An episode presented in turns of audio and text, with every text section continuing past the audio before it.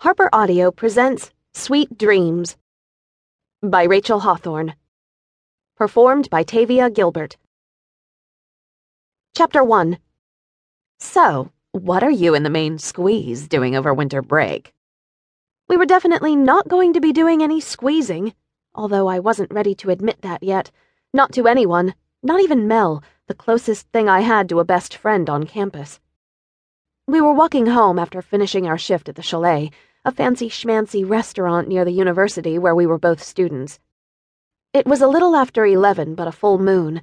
The wreath decorated street lights and the twinkling white lights on the trees illuminated our path along the snow covered sidewalk. Our black ties and aprons were tucked into our pockets, and our jackets were zipped against the brisk wind and swirling snow.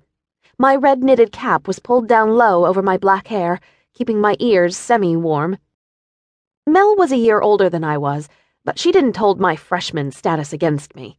Besides, after only one semester, I was a mere three hours short of being a sophomore myself, having placed out of some courses and then carrying a full course load. I was embarrassingly smart, at least in the world of academia. When it came to relationships with guys, though, I was a total ignoramus. Case in point, Today was the beginning of winter break, and my first boyfriend ever was at that very moment flying the friendly skies, heading to Australia without me. I'd met Rick the day I moved into Wilson Hall.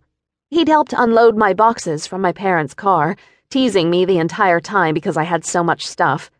He was a minimalist who boasted that he could fit his life into one box.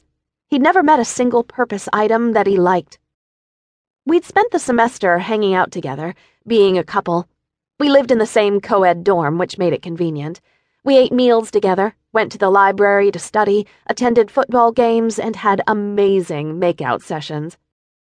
I'd viewed the upcoming winter break, when studying wouldn't be a necessity, as a time for us to take our relationship to the next level, to strengthen our bond, to get to know each other even better. But right before finals, he'd begun to question whether or not we were really working as a couple. I was crushed, but I was determined to handle it maturely. We'd hugged, I'd cried, and even I had to admit that something was missing. But what exactly, I didn't know. In retrospect, I suppose you should know someone well before you jump into a relationship, and a guy's box hauling skills may not be the best indicator of your compatibility even if he is cute, with a slow to curl up, sexy smile. So Rick had suggested we split up for a while. We'd stay friends, maybe we'd get back together. At that point, I really didn't know. Or maybe I just didn't want to face the truth.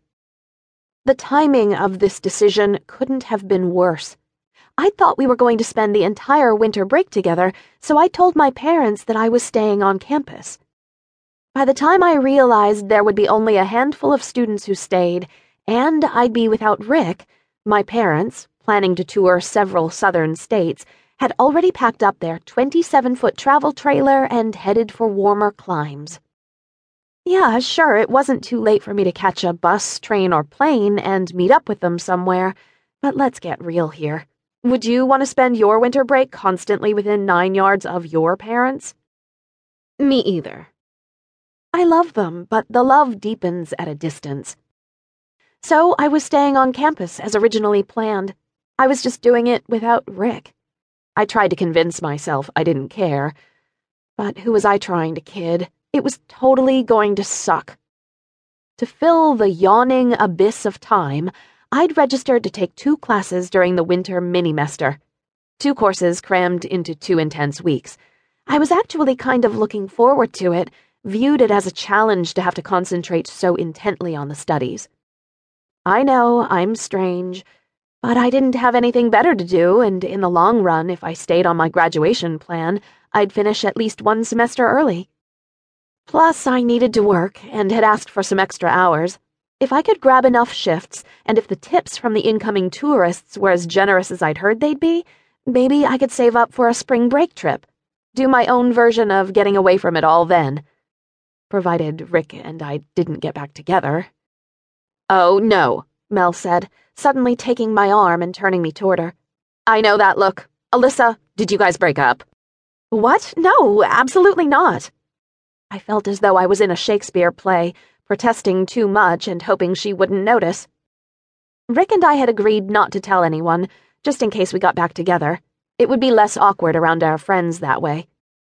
No one taking sides while we were apart, trash talking the other party to show support, and then having to pretend they liked the other person if we became a couple again. It's just that, well, he went to Australia.